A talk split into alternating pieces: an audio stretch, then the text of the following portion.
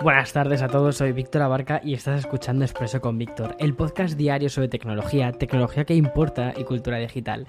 Bien, este es el último expreso de esta semana y va a servir principalmente para presentarte la nueva cámara de Sony, la Alpha 7 IV, que yo estoy súper hipeado con ella, me flipa muchísimo y quiero contarte un poquito luego sobre ella. Además que es viernes, es sinónimo de videojuegos y cultura digital, así que vamos allá.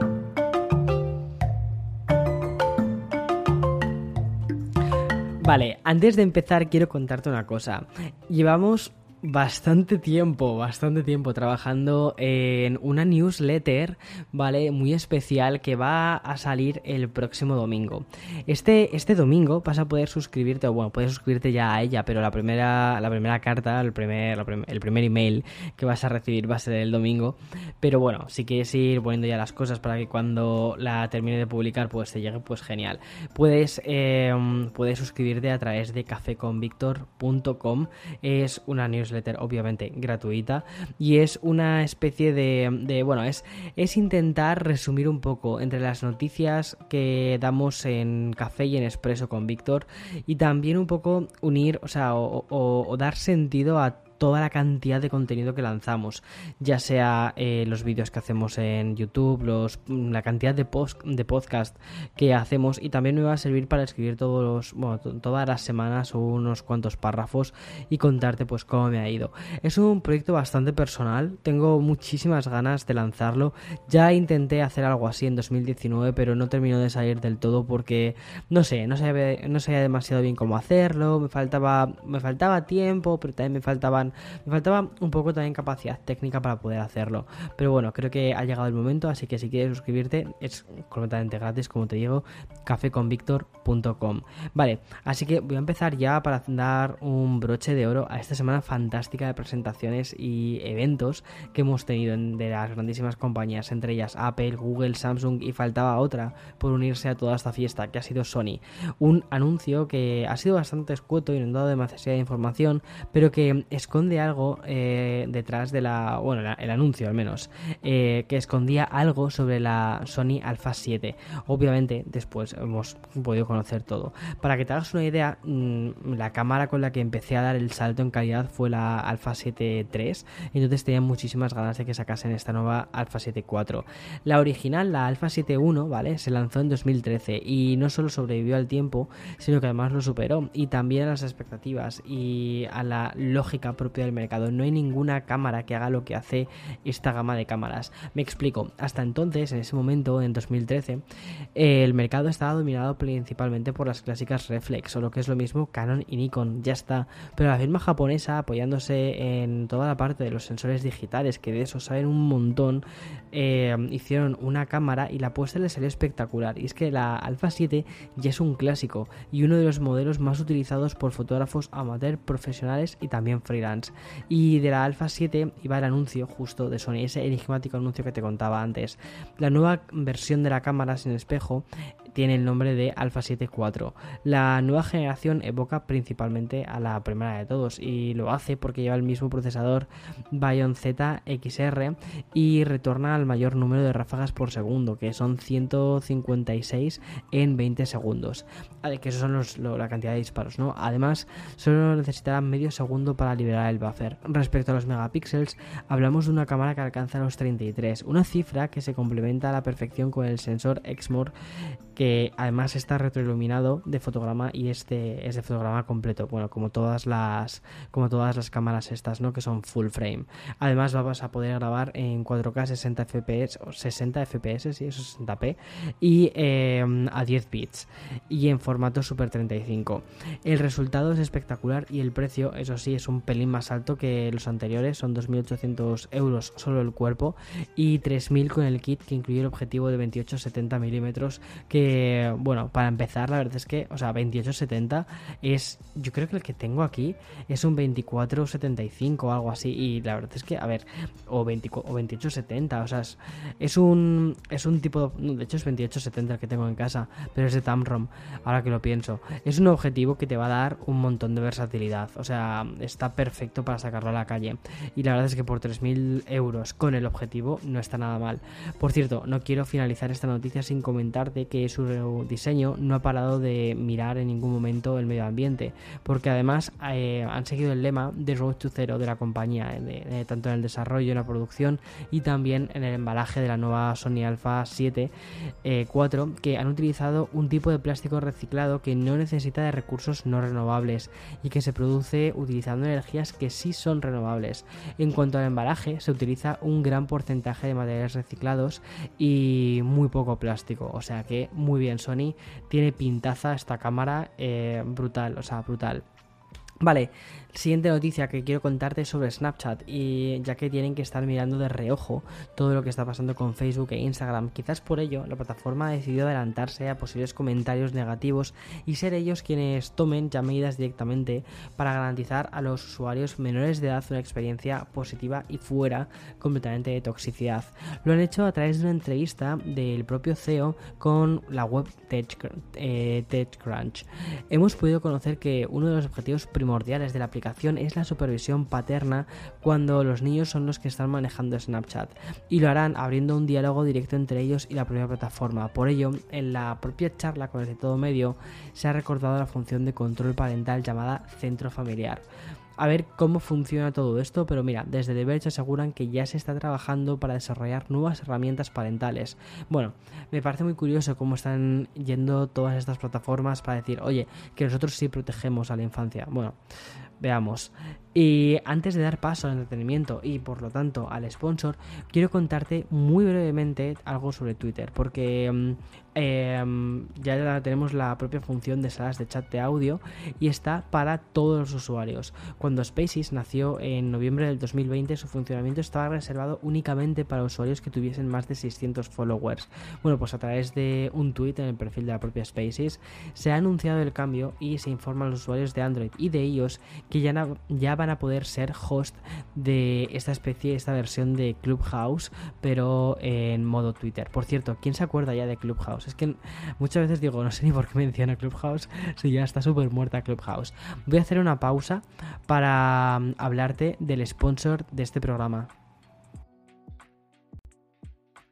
Vale, después de esta pausa voy a pasar al bloque de los videojuegos. Voy a entrar directamente de lleno con Xbox y con la actualización de octubre que acaban de anunciar. Es que a través de la Newsroom hemos podido conocer que este reciente update incluye el panel 4K renderizado de forma nativa en todas las consolas Xbox Series X y el modo nocturno de Xbox y también la configuración rápida. Eh, comenzando con el nuevo panel, la actualización acaba con el escalado del 1080 a 4K. Directamente los usuarios de la, de la Series X, yo tengo una Series X, que, que tengamos pantallas 4K, pues bien, vamos a tener esa resolución de forma nativa. Respecto al modo nocturno, básicamente se trata de un conjunto de configuraciones que lo que harán será ajustar y personalizar la luz eh, con el objetivo de mejorar la experiencia nocturna y también de las personas que sean un poco más fotosensibles. Se va a poder atenuar y personalizar hasta el punto de programar incluso el modo nocturno por horas. Y ya por último, los ajustes rápidos van a permitir también acceder rápidamente y personalizar su configuración de accesibilidad agregando el menú configuración rápida que te estoy leyendo textualmente, ¿vale? El menú de configuración rápida y a la guía de Xbox. Es decir, básicamente lo que vamos a tener es como una especie de acceso directo eh, a los menús sin necesidad de salir del juego. Esto me parece, me parece que está bastante bien, la verdad, porque muchas veces cuando quiero, o sea, estoy jugando al Borderlands, quiero ir al menú central, tengo que salirme del juego, bueno, una, serie de historias.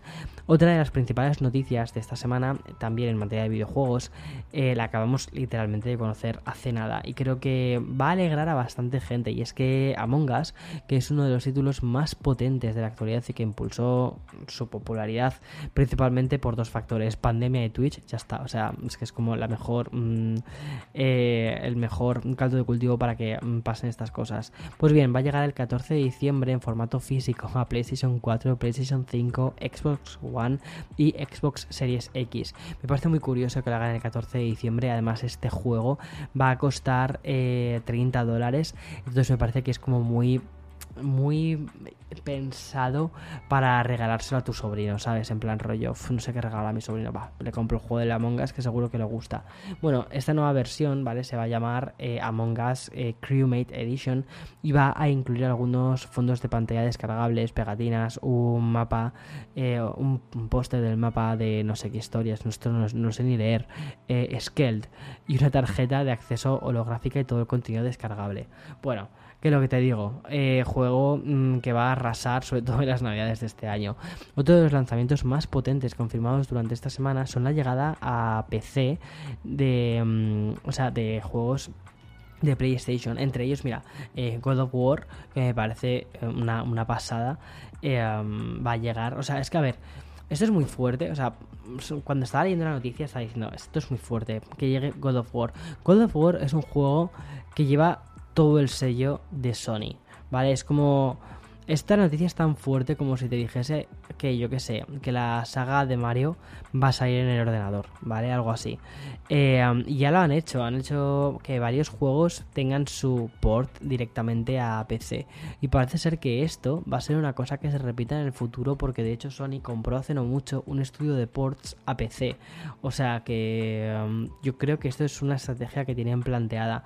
Tiene todo el sentido del mundo porque ahora mismo PlayStation 5, aunque está arrasando en ventas, hay más demanda que oferta, es decir, no hay tantas PlayStation 5. Sin embargo, si quieren llegar con juegos potentes a un mercado bastante amplio y quieren eh, hacer que los estudios hagan juegos potentes y con gráficos súper chulos, tienen que intentar ofrecer un mercado grande al que vayan a poder distribuir. Si solo pueden distribuir a un número limitado de PlayStation 5, pues quizás no es tan atractivo para los desarrolladores. Pero bueno, luego una cosa que es un poquitín negativa que tengo que contarte eh, sobre las actualizaciones esperadas para PlayStation 5 y Xbox Series de Cyberpunk y eh, vamos que ah, Cyberpunk, madre mía. Cyberpunk 2077, yo creo que hace ya como un año que compré este juego y cuando lo compré salió rotísimo. Lo tengo ahí, además tengo la edición especial, tal, o sea, es porque además empecé a jugarlo con muchas ganas, pero mira, cuando cuando vi la cantidad de errores que tenía dije, ¿qué es esto? Bueno, pues tanto la, mm, la actualización de Cyberpunk como de Witcher 3 eh, Wild Hunt se van a retrasar como mínimo para el próximo mes de marzo.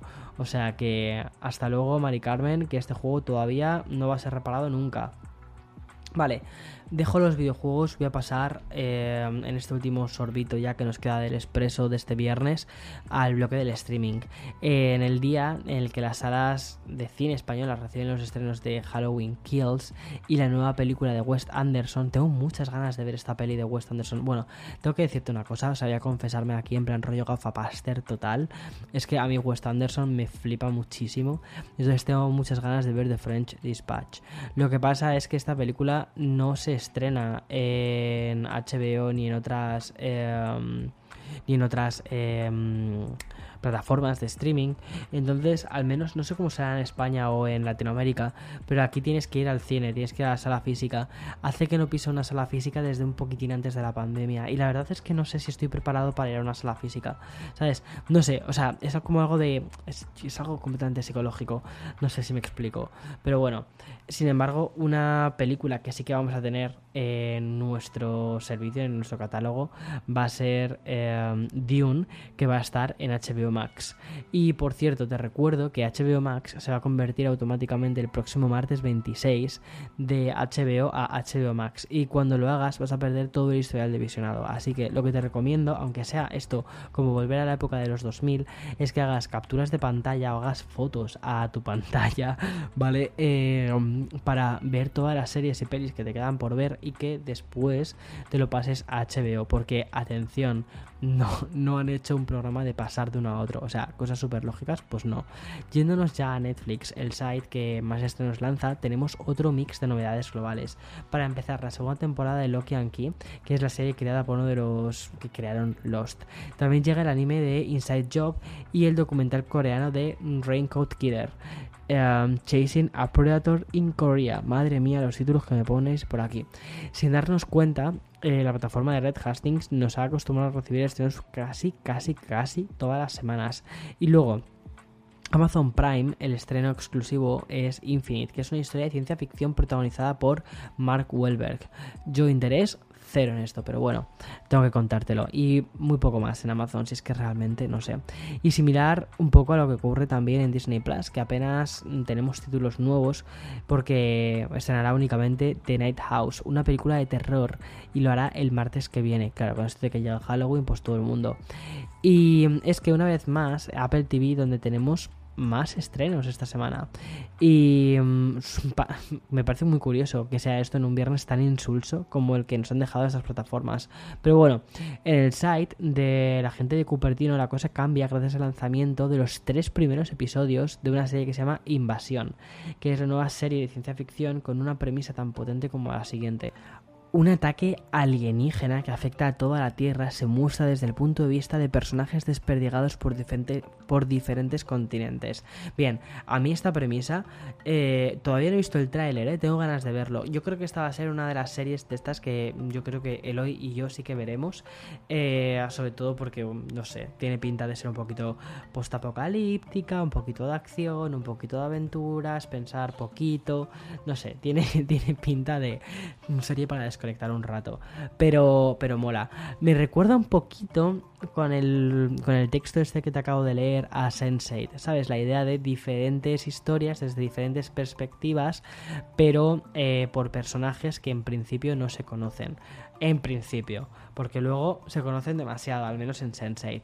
Eh, bueno, hasta aquí dejo las noticias. Perdona que no lo haya grabado esta mañana el podcast, pero hoy ha sido un día bastante completito, un día bastante de locos. Pero oye, aquí estamos, ¿vale? Si me escuchas el sábado, pues te tomas un café conmigo fantástico, maravilloso. Si me escuchas el domingo, pues también. Ah, el domingo, por cierto, recuerda, newsletter caféconvictor.com. Suscríbete, es gratis, ¿vale? Y ya está. Hasta aquí lo que se daba. El lunes más y mejor. Chao, chao. Ah, por cierto, también este domingo. Bueno, es que este domingo vas a flipar a nivel de contenido. Eh, vas a terminar loquísimo conmigo. Mira, tenemos la newsletter caféconvictor.com, que te lo que recordar unas cuantas veces. Eh, luego, además, lanzaré el podcast de eh, Café con Víctor, obviamente, que además es un especial sobre el iPhone. Y después voy a lanzar también un vídeo que es un blog que se llama Un día conmigo. O sea, es como además super stalker, pero bueno, me lo pasé muy bien grabándolo ayer. Eh, creo que mm, cuando esté locutando este estará casi casi editado. O sea que súper guay. Bueno, te dejo, voy a cenar, voy a ver una serie, creo que vamos a ver Invasión. Y chao. La verdad es que me encanta el low key, todo súper chill no sé, estoy súper cansado. Esta semana he terminado súper cansado.